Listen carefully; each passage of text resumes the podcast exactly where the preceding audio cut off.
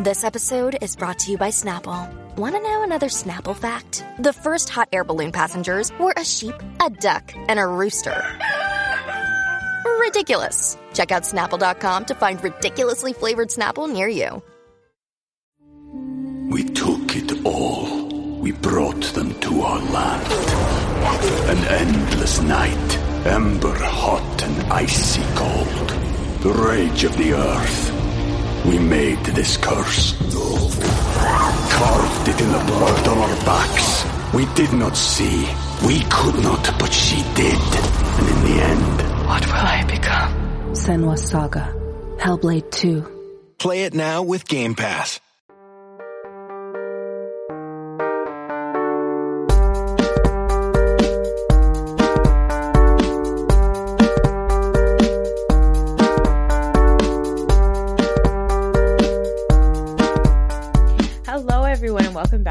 Episode of The Reality Is. As always, it's Noor, and it's a very special episode because I'm joined by a very, um, you know, I'm going to call you my friend, a friend and a patron, but more importantly, a friend, uh, Katia Campbell. Um, I'm so excited that you're able to hop on the podcast today because you're just lovely in all your messages and all the thoughts that you've shared with us. And I just appreciate you so much. So, welcome. Thank you. I'm so excited to be here and to meet and to and to yeah to get to talk about all these things. Yeah, so we're going to be talking mostly about Housewives of Potomac. Uh, we'll touch on Married to Medicine a little bit, but you know, I just love, I love um talking to. If you've ever messaged me like on Instagram, I usually will respond, but I love talking to everybody who listens to us because I do feel like Arthi and I have created this sort of like corner of the Bravo world that is uh more aware of just how how um certain th- how uh, you know who is aware that things can be problematic but you could still find as long as you identify the problematic stuff you could still sometimes find the entertainment value and like we figured out our own little like niche of the reality tv world so i just love talking to anybody who thinks like we do as weird as that sounds that does not sound weird and i appreciate it as well. I appreciate getting to listen to to you two and hearing the perspectives that i don't often hear from other pods and i approach uh, media in terms of yes it's good to be critical but also we should be able to find some entertainment right? So yeah. I, I like that. I like the i like the the balance of that. Yeah. So what do you love about reality tv you know, I have a background. Well, I teach communication studies, and so I am fascinated with the way that people communicate. And um, part of my area is in media studies. So it's really fascinating to me about this uh, how people deal with media, and especially now that we're um, getting into this area with social media and reality TV, and how all of that meshes together. And it's fascinating to also witness. Like I have to be honest, I didn't quite get into it in, until Potomac. Uh, until yeah. Potomac because um, yeah it was like I, I would every now and then watch um, you know some of the other ones but when Potomac came on the scene it was like, wow, this, these are black women, a, variety, a diverse black women, um, and I was just really drawn into that. It's not something that I usually get to see on uh, in popular media. Just that that rawness, that and and they and they seem to be friends. They seem to really enjoy one another, even as much as they get into the drama. So I appreciate that. Yeah, yeah. Would you say that you have a problematic favorite reality TV I, star? I do, I do. Well, if you're staying with well, Potomac is my favorite, hands down. so, yeah. um, and uh, and Married to Medicine is also one of my favorites. But Gizelle would have to be my problematic favorite, and I would have to say that this season, um, that she's entering into territory where she's just my problematic, problematic.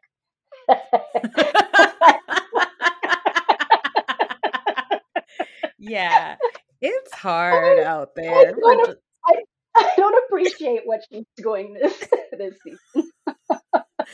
it's rough, guys. It's rough for those green eyed bandits. Oh my gosh.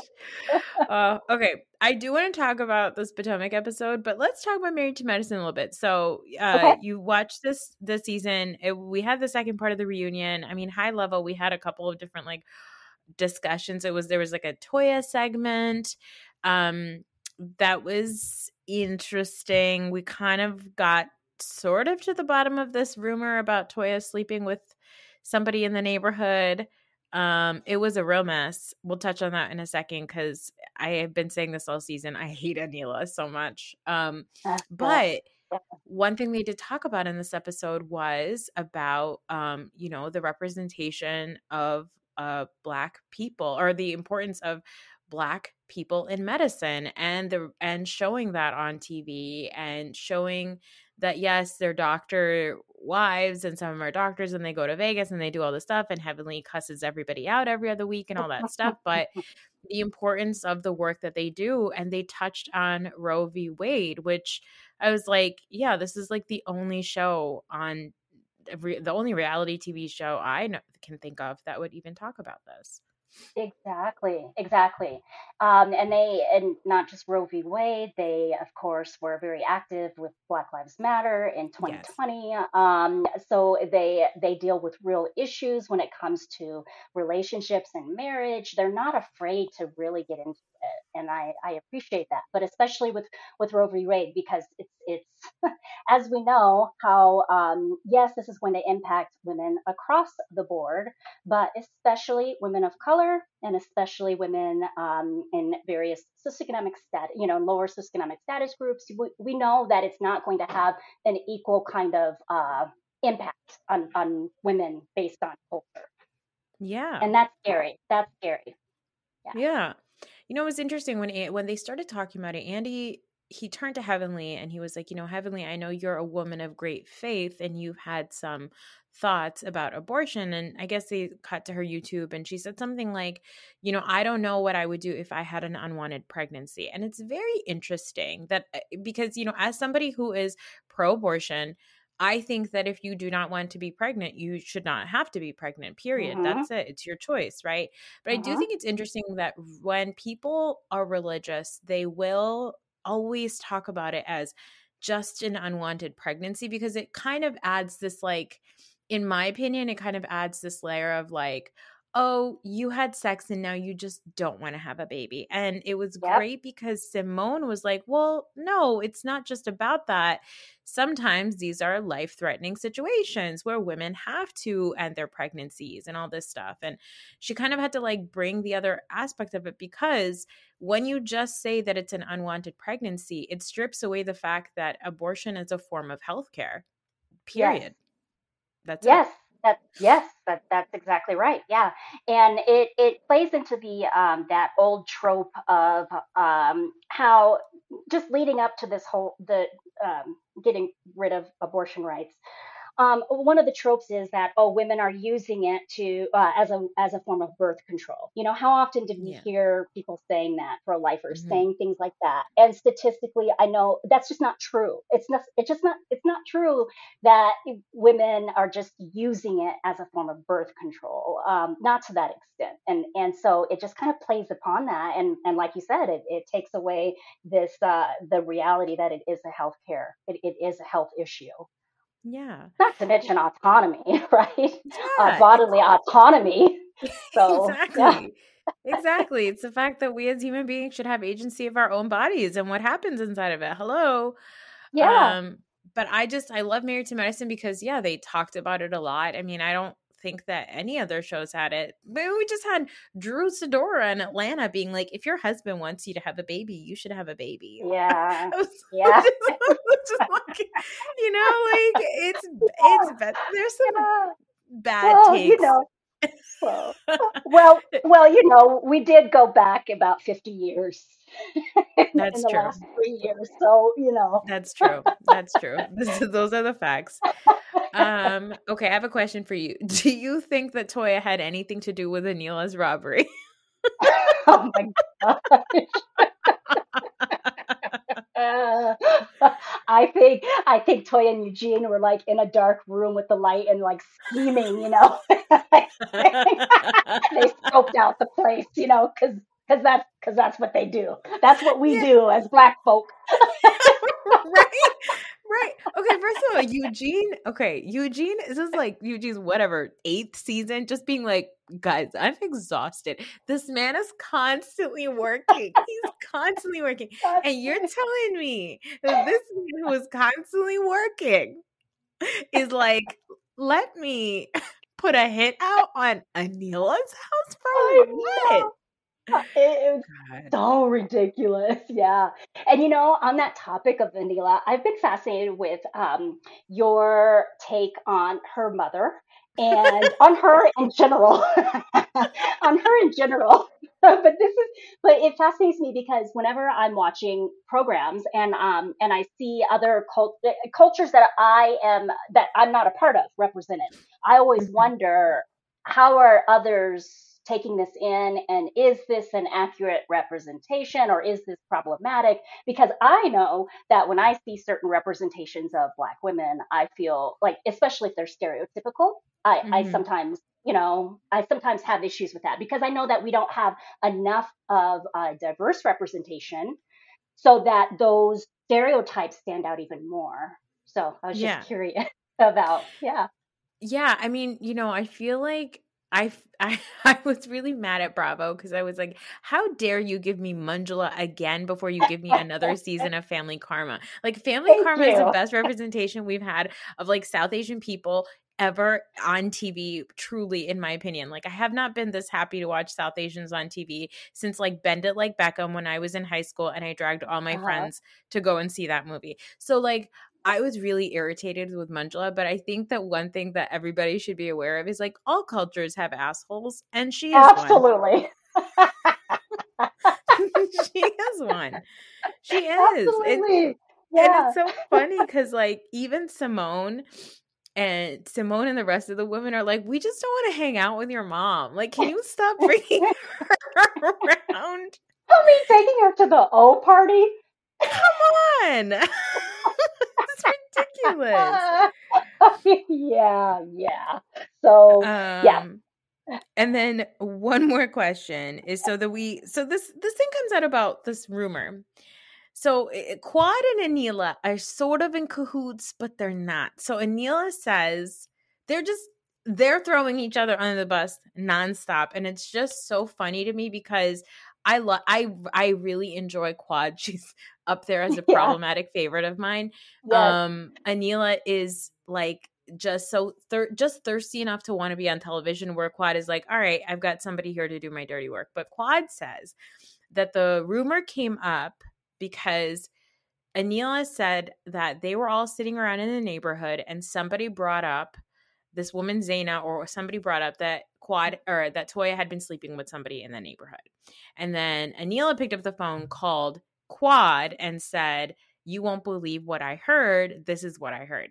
Now, Quad admits to it. She says that I did invite that woman, Zaina, to my house to actively hurt Toya. I did it to hurt you, Toya, and I'm sorry. I was I was coming from a place of anger. I will take accountability for it. And Toya's like, you know what? I appreciate that. Like Mhm. you're Mhm. owning your crap, right? But the funniest thing in this is that Anila immediately is like, wait, what? I did not tell you this. What are you talking about? And I know that Anila did tell her this because of the way that Anila goes out of her way to still be like, Quad, I still care about our friendship. I'm like, you you Yep. lied and you're lying Yep. nonstop and you continue to lie and then you play dumb. And I just like I would be really thrilled if Anila did not come back next season. I'd be thrilled. yeah, yeah, yeah. And I, yeah, and I am super thrilled that Family Karma is back or coming back. Has it started Yes. yet? I can't remember. Yeah, they're okay. go, coming Yeah. on Sunday. It's gonna follow. Oh, I think, I think it starts next week. Um, it starts on the sixth, so I guess uh we might get three shows uh, next Oh, Sunday. I nice. guess I'm not sure, but I love that yeah. show so much, and I love to hear that you love it too. Oh Because yeah, yeah, because like I was saying, I just always wonder whenever I'm not a uh, you know a part of a culture, I always wonder are if who's behind are they are the editors uh, yeah are they representing are they doing an okay representation? I yeah. thought I love that though so. Yeah, for sure. I was nervous. Both Arthi and I were super nervous when we saw the trailers for um Family Karma because we were like, first of all, Miami. Like, um, if you Mhm. want to see brown people like South Asians, come to like New Jersey. But then we watched it and it was just so good. It was so Right. it's just so well made. And you know the reason why it's well made is because the production team for Family Karma are also South Asians. I think that makes a huge difference Huge. huge Huge difference. It really does. And I think that's why Bravo is kind of like flubbing with a lot of these other franchises where they're trying yep. to like add diversity, but you you don't have a consensus in the show of how to represent these people. And it exactly. it, it kind of feels to me like, you know, when they screwed up like New York or when they're like messing up in Beverly Hills, it's kind of like a it's like whatever's happening behind the scenes is kind of now what I'm seeing in front of the camera. Like if the people uh-huh. behind the camera are not diverse enough, but you have one yep. black person or two black people, a couple of people sprinkled in, and those people are not seeing eye to eye about what the story should be that they're even showing on camera, then when you record this group of diverse people or this diverse sort of mishmash that mm-hmm. you've tried to create with like Crystal and Garcelle or whoever, when you try to record that also when you film it you don't know how to craft that story so i feel like whatever is whatever the disconnect is in the front of the camera i feel like it's even worse behind the camera and that's why we're getting this like kind of clunky awkward mess in these shows Agreed. Yeah. My opinion is that regardless of what the show is, uh, if it's a reality program or, eh, uh, you know, a Marvel show or whatever it might be, that adding diversity in front of the camera really means little if the diversity isn't behind the camera too.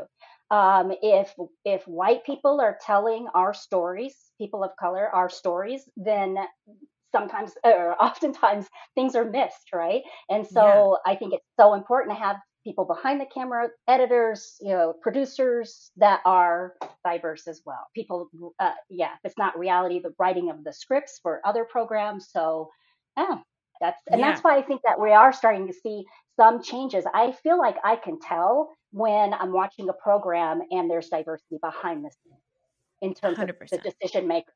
Yeah. Yeah, you just feel like people are less caricatures. Like that's yes. really yeah. that's really all it is. Like even um I mean you and I have exchanged messages about Ms. Marvel and we talked about that a lot in our Patreon, but like one of the reasons why Ms. Marvel as a scripted television show worked is because the entire concept is made by a Pakistani girl from New Jersey and she created this character and she built this world and Marvel decided to like you know make it this beautiful thing. And sure, as a Pakistani, there were things that would come up where I'd be like, hmm, that's that's kind of not how it is. But I still appreciate it because it was still high, it was there with a purpose. And yeah. you could tell that it was thoughtful and there was a use for it. Whereas, you know, when you're growing up, and I mean, they've one of, even on Bravo, one of the things that drove me uh-huh. crazy is like Shahs of Sunset music would always play as soon as like, you know, when the ladies went to New eh, from New York went to Morocco or like when, you know, somebody hosts like a yeah. party with Indian food. Like you guys play the same music and it is very different cultures. It's just like yeah. that's the kind of stuff that we were used to growing up. So it's just I like that now, yeah, you you get intentional that's how you make good television. When you're making intentional choices, storytelling to- choices rather than just being like, okay, let's just throw some diversity into the mix and see what happens. Exactly. And I don't and I think that a lot of people don't understand how important that is. How important yeah. all of that that they they look at media and they think oh it's just entertainment. It's just entertainment so it's not a big deal. Um, and not realizing how these representations actually impact the way that we think about ourselves the way that we think about other people the way that we vote right? Yes. that if we are constantly seeing a certain type of representation uh, especially if it's negative it's much easier to uh, if a policy comes up that's against you know certain people of color uh, it's it's much easier to say, yeah, okay, I support that because yeah. that's all they see in popular media. So it matters. It matters so much. Exactly. Yeah. Exactly. All right. So we'll take a quick break and then we will be right back to talk about the Real Housewives of Potomac. We took it all. We brought them to our land. An endless night, ember hot and icy cold the rage of the earth. We made this curse. Carved it in the blood on our backs. We did not see. We could not, but she did. And in the end, what will I become? Senua's Saga. Hellblade 2. Play it now with Game Pass. Okay, we're back. So this episode of Real of Potomac, we finally got their taglines. Um, Just one of like what is it? I think Karen's was something like about three week candles burning yes, longer. it was. I was like, Yes. they burn faster.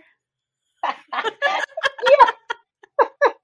they were the taglines were quite humorous, and it was humorous that they waited until the third episode to show them or to yeah air them too. My favorite one was Mia's, who was like, I might not remember anything, but you'll never forget me.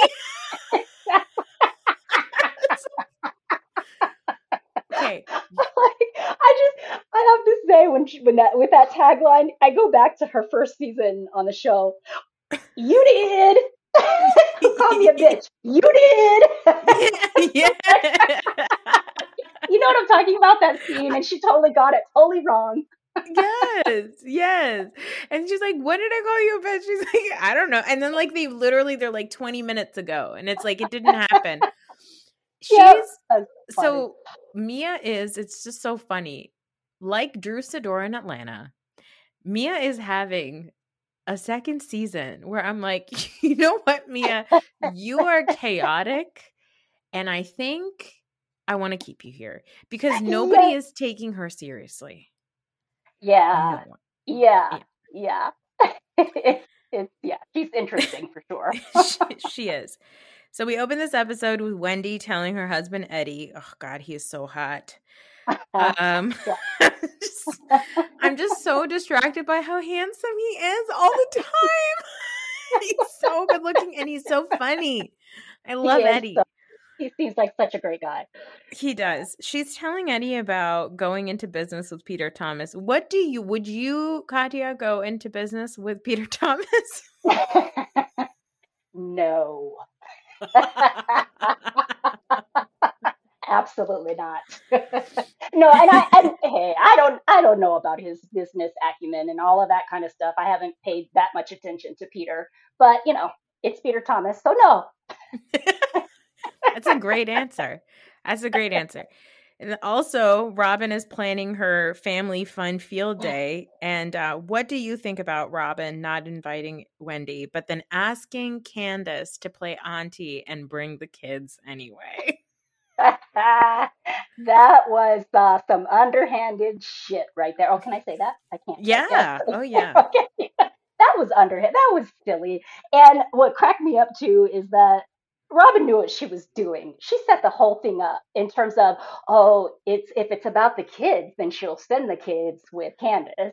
And then, of course, Wendy naturally would not send the kids. And then Robyn said, it's not about the kids. It's like, Robyn, you Okay. know better. Yeah, like Robyn, don't play stupid. Okay, don't play stupid. Here's the thing: if you want to be the person who wants to not invite a person or their family to your event, then like you need to sit in that shit and be that completely. This Exactly. whole like, oh no, I don't want to exclude the kids and I had an epiphany and blah blah blah. Like Robyn, don't do that. That's stupid. That's like some is. half-assing nonsense. Like It is. own it. Be all of it. You want to be an asshole? Be a full Yeah. asshole. Be like Gizelle. Gizelle would never invite her. yes, exactly. I say, go ahead and show your full ass. Go ahead and show your whole ass, Robyn, not just part of it. Right? Yes, Which she- exactly. She was she was taking some ownership in terms of saying she was petty. You know that she is petty, Yes. but she didn't go all the way to show her full ass, like she, you know, or to at least take ownership for her whole ass hanging out. Yeah, exactly. And by the way, for what it's worth, I would never send my kids. I would never be like, "Oh yeah, I want you want me to send my kids along with like another coworker of ours?" That's so fucking weird. Like nobody would weird. ever agree to that. Robyn wouldn't agree to that. That's crazy. No, no. And it's insulting, of course, too. I mean, to not be invited, but to send your kids to a place you're not invited. I totally agree with Wendy's, yeah, not, or choosing not to send the kiddos. Yeah, exactly. We see Karen at home and she is throwing away frozen chicken because she is allergic to chicken. You guys, what is happening with Karen? Okay. Karen this season is coming. I feel like Karen had her little like mini it was like a mini mini it was like a micro mini series right with her family reunion Yeah. which by the way I enjoyed the shit out of that show, but it was literally an episode and a half. It was nothing. but she she had that show and then she came into the season being like, I don't know, I guess I'll talk about my boobs for a little while and uh I'm allergic to chicken. Like what? I was going to say it's probably Tiff and Fee that are allergic to chicken. Tiff and Fee said, "No, can't do it." oh, yeah, I don't understand. Yeah, yeah, she's just, and then she was like, it just it's so funny. She was like, you know, I'm allergic to the dirty bird, and I was like, Karen, you are talking about this as if we should all be aware of the fact that people can be allergic to chicken in this way, and that there it's called the dirty bird. I need like she's like, yeah, I went to my doctor and they ran some tests and it found out that I'm allergic to chicken. I'm like, how what in what way? Like how long were yeah. you eating chicken before? Did you have like an anaphylactic shock? Like yeah. what what happened? What's i wondered the same thing. Is it an intolerance? Is it anaphylaxis? But it, yeah, yeah. I wondered the same thing. It's probably an intolerance. Like i feel like she did one of those what is that called? It's a service. I get ads for it all the time. Uh uh, uh Everlywell Everlywell? Everlywell. I think, I think Karen did an Ever. She got like an Everly Everlywell sponsorship. She's like, yeah, sure, I'll take one. And she like did the test and it came back. She was like intolerant to like, you know, poultry. And she was like, it's the dirty bird. and she said the dirty bird several times. She wanted to make sure that we understood but multiple bird. times. It was a confessional to herself, to Raven. Like she made her rounds. I was, I was like, what is that? A dance? The dirty bird? yeah. Yeah, exactly. And then what do you think about do you have any thoughts about this like women's empowerment breast implant storyline that she's like I love watching the nonverbals of people. And so when she told her uh, plastic surgeon, "Oh, young girls should wait. They should wait until they," I, the, his face was funny. I mean, I'm not. Yeah. yeah. I don't know if you noticed. He's like, "Why are you saying this is not yeah. what I want for my business?" But um, but the women's. it's like it's yeah, it's it's fine. I yeah. To each his, to each her own, I would say, but yes, exactly. So she's like, she's talking to Raven about it too. She's like, you know, yep. daddy thinks that we don't talk. Your dad thinks that we don't talk and that we've never talked about boobs. And I'm like, you know, based on this phone call, I kind of feel like maybe you don't talk to your daughter. Like, this is so weird. It's just so fun. Yeah. And the thing is, though, I'll be honest, I could watch Karen do mundane things oh, yeah. like this all day. I agree. I love that. Lady. I agree. I, she is I love very funny. Oh my She's goodness. so funny. Yeah. All right. Then we go to Ashley. She's meeting with her publicist to craft a public statement about her divorce. And God, the editors of Potomac are the best. ah, they are so good. We roll that beautiful bean footage of Michael and Ashley's most chaotic moments. And you know what, though? I wish the editors gave us a little bit more. I wish the editors put in that sound clip of Michael at Monique's house and you just had like the words at the bottom of the screen being like, "Hey man, don't do that." Yes. hey man, don't touch me. That's if we got that. that yes. we got that. That would have nailed it. That would yes. be Chef's Kiss, or just that footage of Michael in the back running up to a cameraman, touching him in the back oh scene somewhere. Yeah, yeah. We got that. That would have. uh That would have nailed that would have been good. Yeah um you know as a person as a person whose expertise is communication what do you think about ashley's little uh strategy here at this point of the episode? Coming up with a a crafted a crafted uh public statement from her and michael. I have so many thoughts on ashley's strategy. I have to say that she's another one of my problematic favorites and uh, the problematic part for me comes in her relationship in her marriage and yeah. partly I say, well, who am I to judge other people's relationships? But at the same time, what the hell are you doing, Ashley? What the yeah. hell are you doing? And so, yeah, that crafting of the public statement, I understand wanting to get ahead of a story, but it just feels so contrived. Everything feels so contrived about this. Yeah. You know? Yeah, for sure. And Yeah. And she's not willing, I don't know, she's not willing to admit. I know she doesn't want, I guess that's, yeah, that's the father of her children. So she doesn't want him to have such a negative reputation in popular media. But you know what? That ship has sailed, honey. exactly. Exactly. The ship sailed when this man was touching like was it who's Yeah. was uh somebody's Uh, boyfriend's butt. It was uh what's her name? Was it Katie? Was it Katie? Katie. No, it wasn't Katie. Oh, it was Katie. It was Katie. Yeah. It was Katie's boyfriend or husband or fiance or whoever he was. Yeah. She was he was touching his butt on season 1. Exactly. So like, I Season mean- one. And he stayed around all this time. So we yeah, had other butt touches. Yeah, Multiple, camera- many on and Mm. off camera. And not just the butt touches. I mean, that's the worst, but just his facial expressions. He looks like such a like what do you I don't know, it's the editors too. Like, but he looks like it just makes these creepy, leering kind of expressions. Yes. Yeah. Exactly. Exactly. Then we finally head to Robyn's family fun day where like we said all families are welcome except for Wendy's. But Wendy's family is not welcome just just her kids. The kids can come but not with their family to the family fun day. Um but on the way there we catch up with Mia and now Miss Mia is she's back to dragging her mother on national television. Yes. I I feel I feel so bad like for her mother. I feel like I uh I yeah I, I is it just she wants that storyline and so that's her sto- yeah you know I mean granted she did talk a little bit more about addiction and the, and what she learned about where people's maturity stop, stops with addiction and that kind of thing but still uh it just It's feels still it feels bad it feels Yeah, bad. it gave me the ick a little bit. I was like, Yeah, oh yeah. no. Again with this, she was like, you know, like just constantly she's even the way she brought it up, she's like, Yeah, you know, I get along with women. I just don't get along with my mother. And I'm like, Ugh, Your so mom awful. like two episodes ago was so concerned. Her mom asked her at a party, she was like, Hey, did you get your test Yep. results? And Mia was like, What results? Yeah, exactly. She paused. her- She paused, had the deer in the headlight look.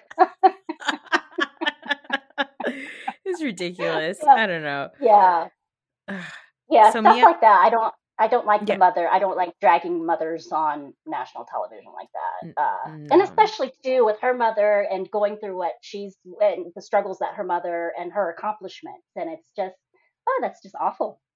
It's So- really terrible. Um, Mia gets to this family fun day, and I'm I'm with Mia because I think that Mia looked at that and thought that it was a little low budget. yeah. What did she say? Did she say what- she said Robyn is basic, so I don't expect any more, or something like that? I can't remember. Yes. yes, but I think that Miss Mia was waiting for what did what did Juan's kid called him? Called him a world world class bench player. I think he was waiting. She was waiting for that world class bench player, Mister Juan Dixon, to come through because I think that's really what Mia was really trying mm. to hang out with was like the famous guy, um, the actual real, real famous guy. If you're from the state of Maryland, everybody loves Juan Dixon. So I feel like that's what why Mia was like more annoyed that Juan wasn't even there. But I'm with her in the sense that like you're inviting everybody to a family field day. You don't have jack shit set up. Your husband's not here. He's the sports guy. Like what? Robyn, what is What's this? going on? What is it exactly? And did you notice the uh, the the food? I mean, it, they didn't open it, but it looked like it was like still in the plastic bags, and then it was like it looked like what foil? Like I don't know, Yeah. some trays. I, I just it just looked so not appetizing, even though I didn't see the actual food, but it was just thrown. And I was like, that has to be cold by now. Yeah, They it kept looked showing the food. Yeah, it looked low budget. I'm not gonna Yeah. lie. I'm not gonna lie. I thought we were also going to a place that wasn't gonna be low budget. Okay, like Yeah, I'm with yeah. Mia. It looked basic Yeah. and low budget. Um, and I yeah, and like then I started to think like in the past have we had because every season they all do an event right? Like they all do a couple events. And I was thinking like last time we were all together, I think it was maybe like the embellished, uh, like Oh, uh, it was a photo shoot. Maybe that's what we did. maybe. Uh, That was like two seasons ago. Maybe like I don't know what Robyn And was that really like. yeah, was that before or after she got re-engaged? The embellished event. I think embellished was the same season because I think the embellished photo shoot and the slinking away where they all like was it yeah I think no no no no you're right the engagement was the season where Monique dragged Oh, Candiace yeah, and then the that's right. following season so that would feel like was the last big party that like Robyn has thrown but then after Yeah, that yeah we had like a hat photo shoot and then now this thing and I'm like Robyn yeah. A photo shoot without the grand dame. Yeah, Yeah. exactly. Yes, I mean, yes. she was there, but she, yeah, her photos weren't She didn't make the cut. Yeah, she didn't make No, the cut. She didn't thought that she looked a little old. Oh God. Yeah. Um. All right. Let's see what else happened. So uh, everybody's starting to arrive, and then we get this friend of Jacqueline is really getting a lot of camera time. What do you think about uh what is it? Mia's quote unquote best friend, Jacqueline. Yeah, I uh she's interesting. I don't have a lot of thoughts about her yet, but it was interesting that she had uh, at least the most recent episode. Was it episode 3? Uh see, Yeah. yeah, I think it was episode 3. Yeah, that she that she got more screen time. Um I'm just fascinated with the quotations around best friend that the editors are doing and I just am looking forward to seeing what that's all about because surely something's going to happen. I love the quotations around best friend the way that I love that Juan Dixon Dixon is still always called Robyn's ex husband slash fiance. Yes. He's always, always Robyn's ex husband slash fiance. It's so funny. Exactly. it is funny. So ridiculous. I love it so much. Um, yeah, I feel like Yes. she's like doing a lot. This lady, like, we'll talk about her in a minute because I feel like she Yeah. might be linked to the leak. But um, Charrisse Oh. gets there. Charrisse gets there, and we find out that Karen isn't just allergic to chicken, but she might also be allergic to Miss Charrisse. yes. that was that was funny. That was funny. what did Robyn say? Oh, so she's doing it because she's reacting this way because of you or something like that. But- yeah. But then Karen's like, she's coughing, coughing, coughing. And then she's like, I have a respiratory infection. I should have taken my Z Pack. And I'm like, yeah, you should have taken your Z Pack. If you're in a Z Pack, like, I get it that once you start a Z Pack after 24 hours, you're no longer, you know, contagious. But like, listen, listen, Karen, you're like, bless up. By the way, she looks amazing. Not trying to be an ageist or oh anything. yeah. But like, you are almost 60 years old. Please take care of yourself. Okay. Yes. Yes. Yeah. Take and I know and she was she's been I don't know um the timeline with these three episodes, but it, it feels like she's been sick for a little a minute. Yeah. Um right? Because yeah, she's had the respiratory stuff. So yeah, you're right. Take take care. Make sure to take that. Finish your med your meds. Don't eat the chicken. yeah, throw away the chicken, take the medication, and you know what? Maybe Yeah. you should start traveling with Benadryl because Charrisse seems to be Yes. showing up to places. So you need something. Maybe you need like an EpiPen for Charrisse Yeah. only. Go go. Maybe there's an Everlywell test for that. I'm not sure what that looks like. Yeah. um, um but uh we, we candiace arrives candiace gets there and she promptly ignores gizelle now let's talk about it because you said gizelle is Yeah. was your problematic favorite but now she's just your problematic problematic what do you think about all this stuff that Gizelle is cooking up with Candiace? Because Gizelle is incensed. She's like, I don't know. I just feel like you're making such a big deal out of it. Maybe you should tell your husband not to take me into rooms to close rooms to have conversations or something. I was like, Gizelle, what are you doing? Oh, yeah. We all know that uh, she had so much time to bring this up if she did feel uncomfortable, because of course I wouldn't want, if someone feels uncomfortable, I, I, I appreciate how when Karen and Gizelle had the conversation about it, Karen was challenging her, but at the same time, she was also saying, you know, your, your feelings are valid. So, yes, there is that.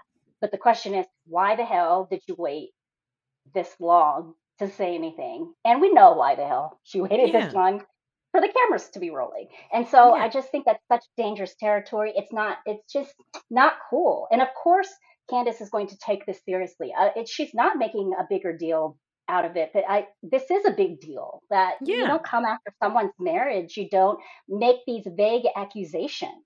And especially when it's been explained about how like just the whole going into her room um, thing that that was pretty much explained um, by several people. So I just and and then this whole business of having Chris apologize. I kept thinking to myself, well, dang, Gizelle, did you go to Chris uh, uh, separately and ask for an apology, or did you not ask for an apology, but did you explain how you felt? Yeah. That would have been the yeah. I, I feel like if it were that serious of an issue for Gizelle, she would have gone to Chris, and if she respected Chris in that way, she would have gone to him after the reunion last year or whenever the reunion was. When that happened, yeah. instead of waiting for cameras to roll and then bringing this up. Yeah, and and while cameras are rolling and Chris has shown up, you seem very comfortable and very kind and polite and very nice to him Yep. and you're going out of your way to talk to him. I mean, it's very easy for people to ignore each other. We saw Chris ignore Mia multiple times last week. Yeah. So I think that we know how to ignore people when we're uncomfortable around them. You know what I mean? And I think that you're absolutely Mhm. right. Number one, if you had if you were really that uncomfortable and you were really that upset and Candiace is your friend and Chris is your friend, you should have said something then. But the thing is, you waited for cameras to roll, you brought it up on camera, and I'm not gonna sit here and deny that Gizelle didn't feel uncomfortable because she may have. She very very well could have felt uncomfortable. And Chris himself, like one of the best things he said last week was, I'm not gonna sit here and say like, you know, I don't know what somebody else's like history is. So maybe I did make them uncomfortable. Like I feel like Yeah. he's handling it so well that like Agreed. I feel like the the more I think that Gizelle Gizelle thinks that she has Candiace's number. I mean, we all think that we do. But I think that as Candiace is continuing to be on the show, she's really kind of like figuring out how to like have the right reaction to things. And so she, she's like, you know what? I'm not going to give you the Yep. reaction that I think you were thinking that I was going to give you. Yeah, yeah. And we saw that uh, last season with Candiace. I felt like I saw a change in her in terms of trying to think about her taking a pause before she reacts. And Yeah. it, and it didn't, you know, it wasn't. It, it she was still in the process, so she still popped off. We did have a to- salad toss. Yeah. Okay. Um, but then this season, I'm seeing it even more. So I'm, I'm actually, I feel like we're seeing a, a, a progression in terms of how she responds. And by the way, the only reason why Gizelle has been my problematic favorite is because she makes me laugh. She's funny. So hard. So hard. She makes So- me laugh so hard. Even the way that she is dragging her own best friend Robyn about this field day and how like it's so unorganized and we have no idea what's going on. I just I love it. I just love it. Yeah. It made me laugh so Yeah. hard. this is why It's Gizelle is so funny. Yeah, yeah. But I just cannot, I cannot co-sign. I cannot get with what she's doing right now. no, nobody can because when Ashley gets there, Ashley gets there with baby Dean, and I always forget the other one's name, so I just call him DeLuca. Um, but she shows up with baby Dean, and Gizelle goes to say hi to him, and Dean says, "Not today, neck." Like he just snaps at her, and he's like, "No." yeah. He he, you know, what he reminded me of. He reminded me of. Remember, like a couple of seasons ago on Beverly Hills when Jagger looked at Erika and was like, "Bad guy." That's what Dean reacting Ah, to Gizelle reminded me of that. Uh, right. I'd forgotten about that. That's funny. we find out that Ashley tells everybody that Michael, Michael Darby, had his vasectomy, you guys, because Michael is worried that Ashley is going to trap him by having more babies. I was like, holy fucking shit, what am I watching? And as Ashley discloses this information, it says a lot about her and about the relationship and about everything. It's like, why? Why is She this? just why, she I- discloses it quite casually. She's like, yeah. he's afraid I'm going to try to get him to have more babies. We're like, oh my God, Ashley. Like, this is the thing about Ashley Darby. Say what you will, but that lady will just really talk about anything and everything on oh, camera. anything, anything, anything. Yeah, I still find myself confused in terms of is she wanting the divorce? Is he wanting? Yeah, Mhm. what is go? I still find so even though she's very open, I'm still a bit. Well, I guess she was more open this last episode where she gave the reason as to why with him asking for a threesome or wanting Yeah. to re-engage in in that in that. So maybe she was more open, but Yeah, yeah, I think it, that's what it is. She's like, he wants to have more threesomes. I don't want to have threesomes anymore. That's Yeah. it. But I'm like, yeah, but he also thinks that you're trying to get uh pregnant with him. So I feel like there's a money situation here. Like even I feel like even with this, and I don't know if uh, like I don't know your thoughts about it, but even with her trying so hard to craft a public statement and all that stuff, like it feels like to me that she's doing all that because she knows that she wants to buy a house. And Yeah. Michael is funding this house through the LLC, which seems like a bad idea. I don't know. It seems so bad. And then the whole just saying on camera, oh, we're not being public about our divorce because of the loan situation. and yes. why are you saying this? Why are you why are you saying this Yes. And it feels like audience? yes. Have and you I'm like, learned nothing from Teresa? Have you learned nothing from other yes. Like I'm heck? like you're committing crimes on television, which I guess you can. Maybe listen, maybe Ashley, I I don't know. I don't know. Maybe Ashley feels somewhat protected under this like crusty old white man, this rich white man and she feels like she's kind of like she's like uh, she, she has a level of access to privilege that none of the other Yeah. people around her maybe have ever gotten and maybe she recognizes that and she's like you know what while i have this privilege i'm gonna make the best of it i'm gonna get a two three million dollar house i'm gonna do what i can even like but i think keep it was quiet, girl. yeah, Keep keep it it. quiet. Maybe she's thinking to herself, like, if I say it right now, hopefully by the time this actually airs, I will already have Ah, a yeah. house, so it'll Maybe be so. But That's um, silly, right? yeah, it could be. It could be. So Ashley and Candiace are sort of like bonding about the pregnancy stuff. Do you think that Ashley is sincere when she tells Candiace that she is like, you know, praying for her and journaling about her and all of that stuff? I think so. It felt sincere. Um, I'm trying to remember just throughout the seasons. Has Ash is the is Ashley in the habit of lying, of just Ooh, saying things question. to to just saying what people want to hear? I don't get that impression that she would You're say right. something that's nice just because someone wants, you know, that someone might feel good about hearing it. Because more Mhm. often than not, she says things that people don't want to hear, right? So Yeah, that's a really good point. yeah, that's the only reason why I thought it was perhaps sincere that she actually did do her journal and seeds or whatever it was. Not seeds. What did she say it was? Not seeds. I don't know. She she was like sprinkling like baby Sprinkling something. it was like baby magic or something. I was like, what is that? It was like, Oh, oh, baby dust. She said baby dust. baby dust. I was like, it. where do you get that from? Yeah. yeah. are, you, are you sprinkling baby dust around your house? Is that why Michael got a vasectomy? Like, what is happening? Um, you know, Target that's carries that now. Target. yes. they carry way, like, everything. that is such a good point about Ashley Darby. You're absolutely right because Ashley's not. It's like I don't know. I think it was on on Salt Lake City or something. Somebody said this about Whitney. They said like I'm not. I've not known her to be a liar, but I've known her to be a paranoid shit stirrer. And I think that Ashley's not paranoid. Sh I don't think that she's a liar. She's not a blatant. She's not a.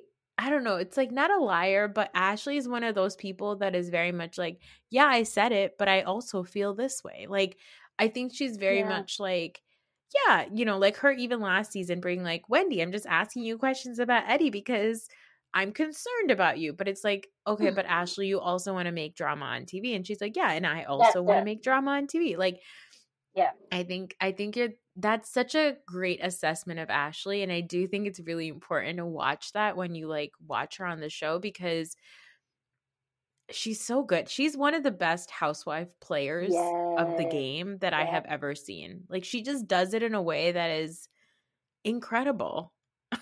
and she's done it from day one, right? From day one. And to consider from, how young she was when she joined the show. Yeah, she was really young. I think she was the yeah. youngest person to ever something? join a housewife. What's that? Was she in her 20s? She was like in her 20s, yeah. right? She was. Yeah. She was in her 20s. Um, mm-hmm. Before that, we only had Miss 30 year old from OC, Meghan King Edmonds. But now, yeah, oh, with yeah. Ashley, oh. yeah, I think, I think, um, it's interesting to see Ashley and Candiace Bond, especially since next week they're already fighting. Um, but we get this clip of Ashley like 14 hours later, and it turns out that the news has leaked about the divorce. It's all over the blogs, and Michael has ghosted her. And I wanted to ask you, who do you think who do you think leaked it and why do you think Ashley is freaking out? Great question. Um I yeah, I I was going through the list of just people that she's associated with. And yeah, I think that the newcomer to the group, I, I agree with you that it could possibly be her, the newcomer to what's her name again? The quote unquote, uh, the, the quote unquote best friend. yeah, we'll call her quote unquote best friend. yes, the quote unquote best friend. it yeah. could have been, yeah, could have been her. And what was the other part that you asked? Um, and why do you oh, think just, Ashley is freaking out?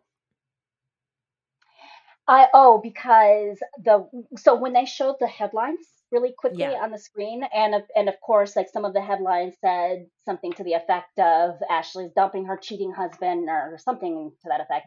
Yeah. Um and so and one of the things she said in that conversation in the car was that it's um it's already being uh, he's already being characterized as really negative and yeah you know all of that and so i think maybe that like i i do feel like she because think about how much she has defended michael all of this time every yes. season every new That's thing true. every new butt squeeze every new thing every new every, every new leer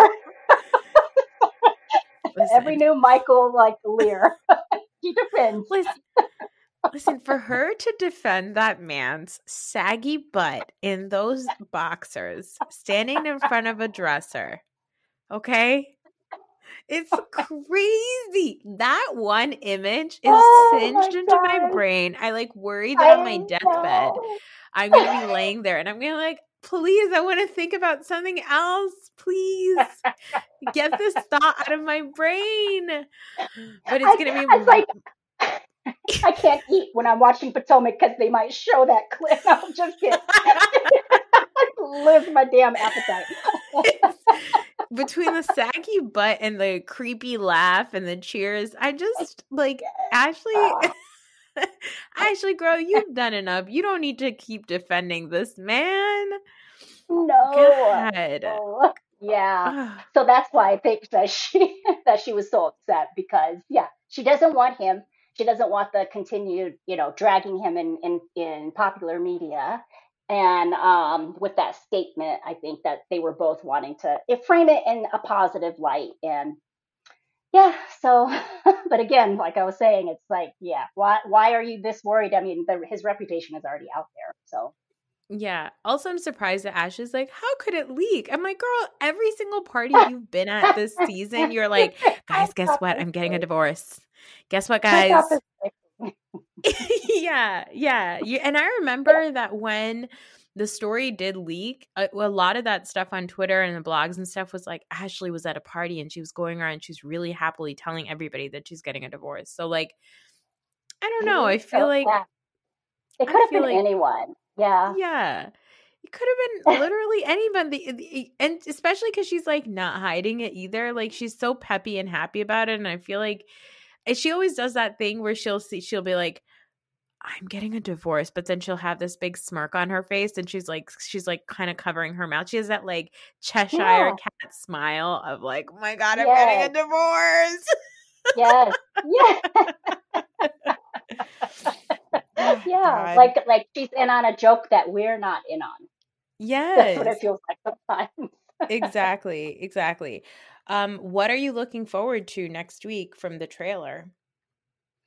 Oh goodness. Um I'm trying to remember the trailer, and I know I just Oh, watched it. Uh, No, they, yeah, they're me. gonna they're gonna uh well for number one, it looks like Ashley and Car- uh, Candiace are gonna have a meal and they're gonna talk Mhm. shit, and then they're gonna go to a dinner where Ashley's gonna bring up the Chris thing again and be like, "Feels bad, doesn't it?" And then Candiace Candiace has her finger on it, and she's like, "You're a raggedy bitch," and I love that. I love that their friendship is gonna last half an episode.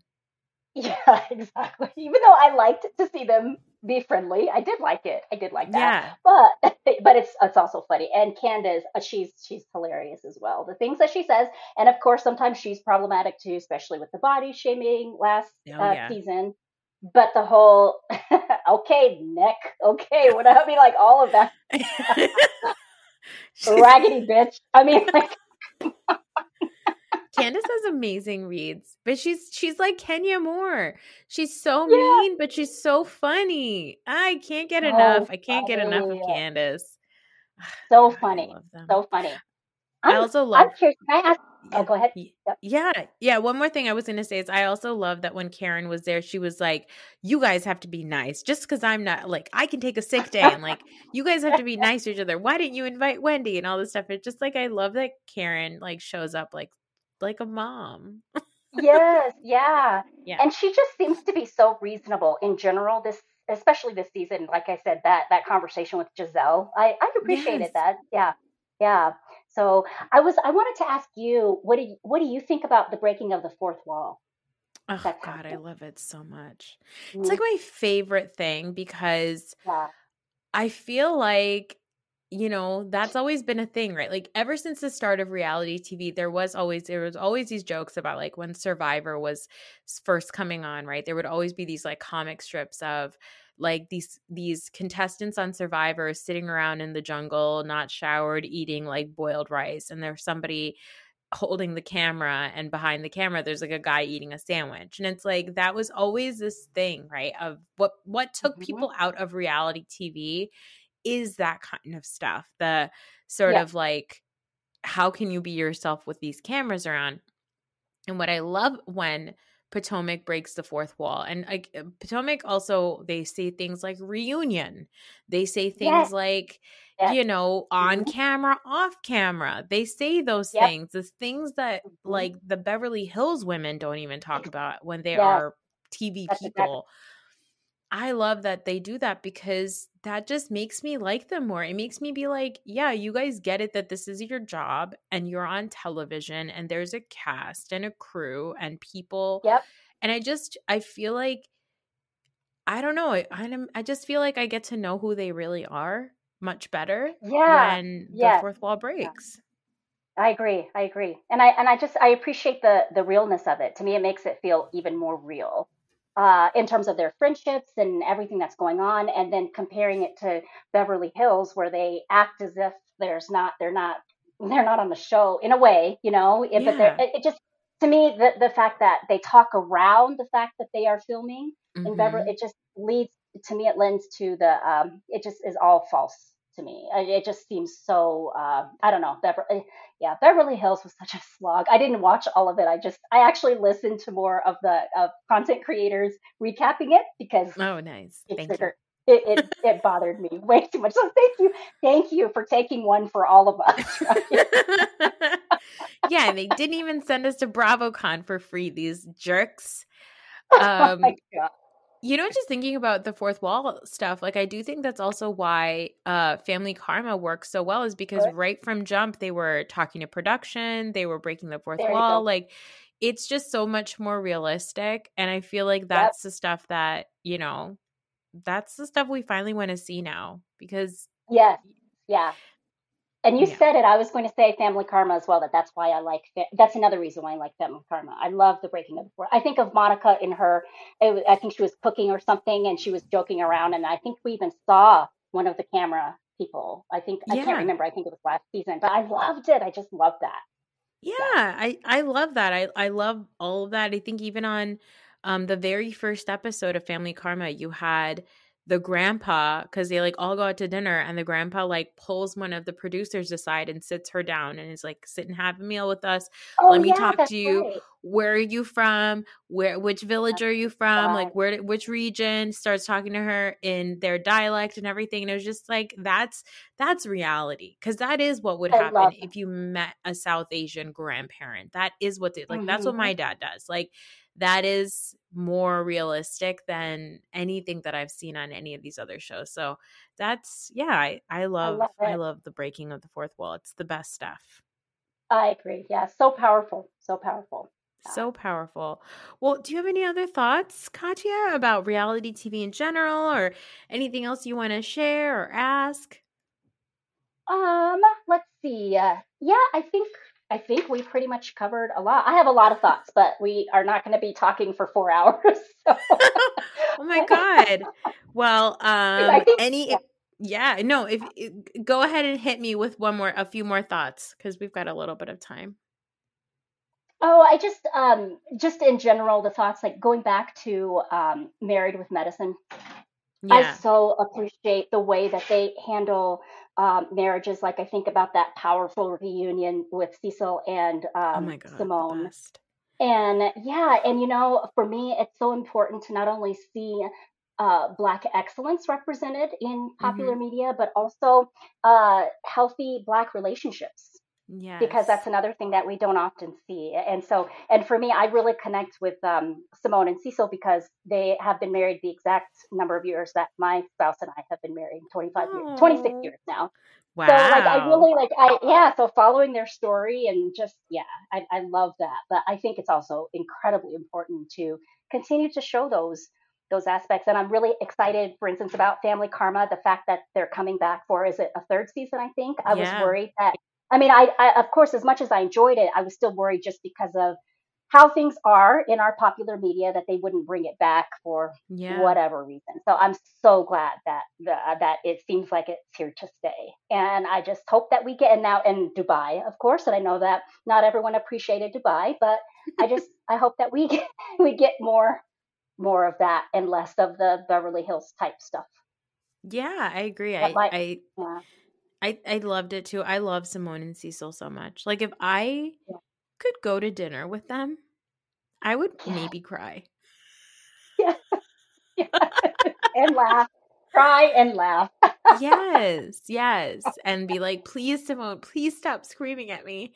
But I would just love it. Yeah, I agree. And I think that's such a good point about like healthy relationships too, because there is also like, so one of my really, um, really, really good friends, she is, her parents are Jamaican and Bajan. And we trade a lot of notes about how Caribbean families are so similar to South Asian families. And one of the things that she said that her parents really benefit from and, and I never heard this before, but I guess it has come But she said that like there's these church groups that they've created um, in her community where different couples will sit down together and they almost become each other's like counselors sort of and so do these Oh like yeah, small groups of different couples and they sit together and they talk about just stuff that's going on and they do it weekly and it's so encouraging because and the reason for that they created that because they wanted to create this sense of like you know you're not you don't have to go to your pastor to get advice because that can sometimes be problematic right there's like a position hmm of power there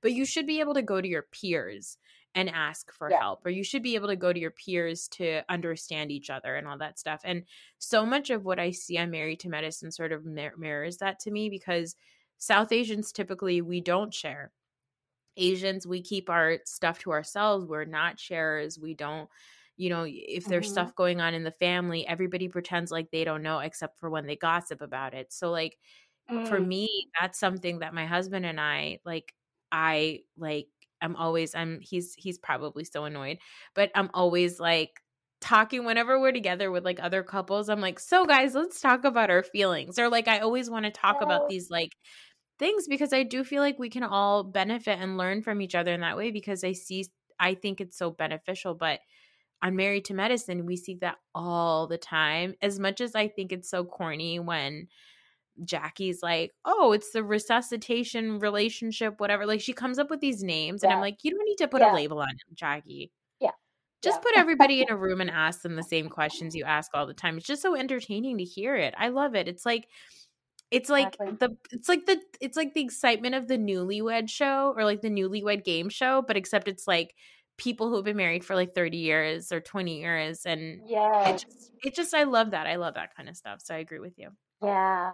And one quick thing I wanted, because you uh, talking about South Asian uh, families maybe not talking about things. Um, Yeah. going back to marriage medicine, just how they show the men actually talking about their feelings and the fact that it is black men, black straight men, as far as we, you know, talking about their feelings. That's not something that we see either. And so I know my husband and I talk about that a lot. How in our community, it's just, uh, it's not something that is, yeah, it's not as supported or it's not as natural. It's like you have to hold it in and but I know it's a part of also just our structure in the United States, and Mhm. it's a part of race and how it's structured. And it's like, yeah, you, you have to be outwardly, you know, show a certain thing, right?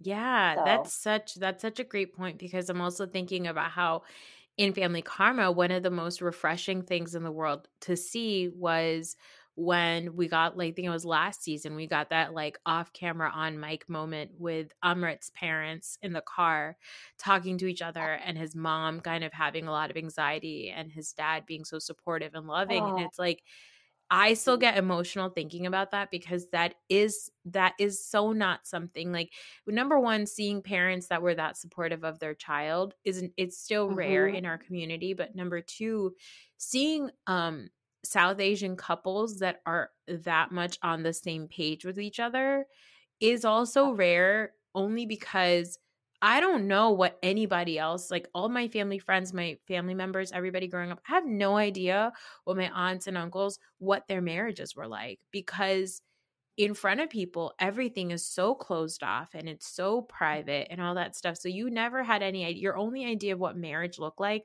was either your parents or like a over the top Bollywood movie. And like oh, those were two spectrums and neither were healthy. And so seeing that on Family Karma, like I'm totally with you. It's the same thing. It's like that kind of representation is so important because you're like, oh, okay, I'm not weird for wanting these things in my marriage. This is normal. yeah, Like I just love it so much.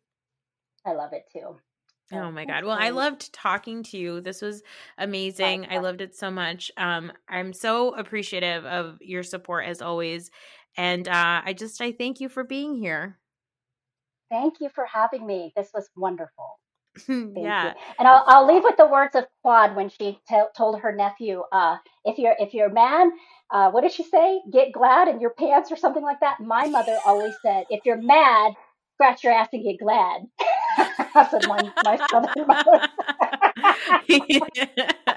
Quad Quad says all kinds of things, and most of it doesn't yeah, make any sense. But yeah. well, thank So you, I figured I'd everybody. up. Yeah, thank you. Thank you for being here. Thank you for listening. I'll be back um, later on this week with the finale of Love is Blind with my friend Giselle, and then on Saturday to talk about God knows what. We'll find out whatever Bravo plays this week. So thank you, Katia, so much. Thank you, everybody, for listening. I will be back later.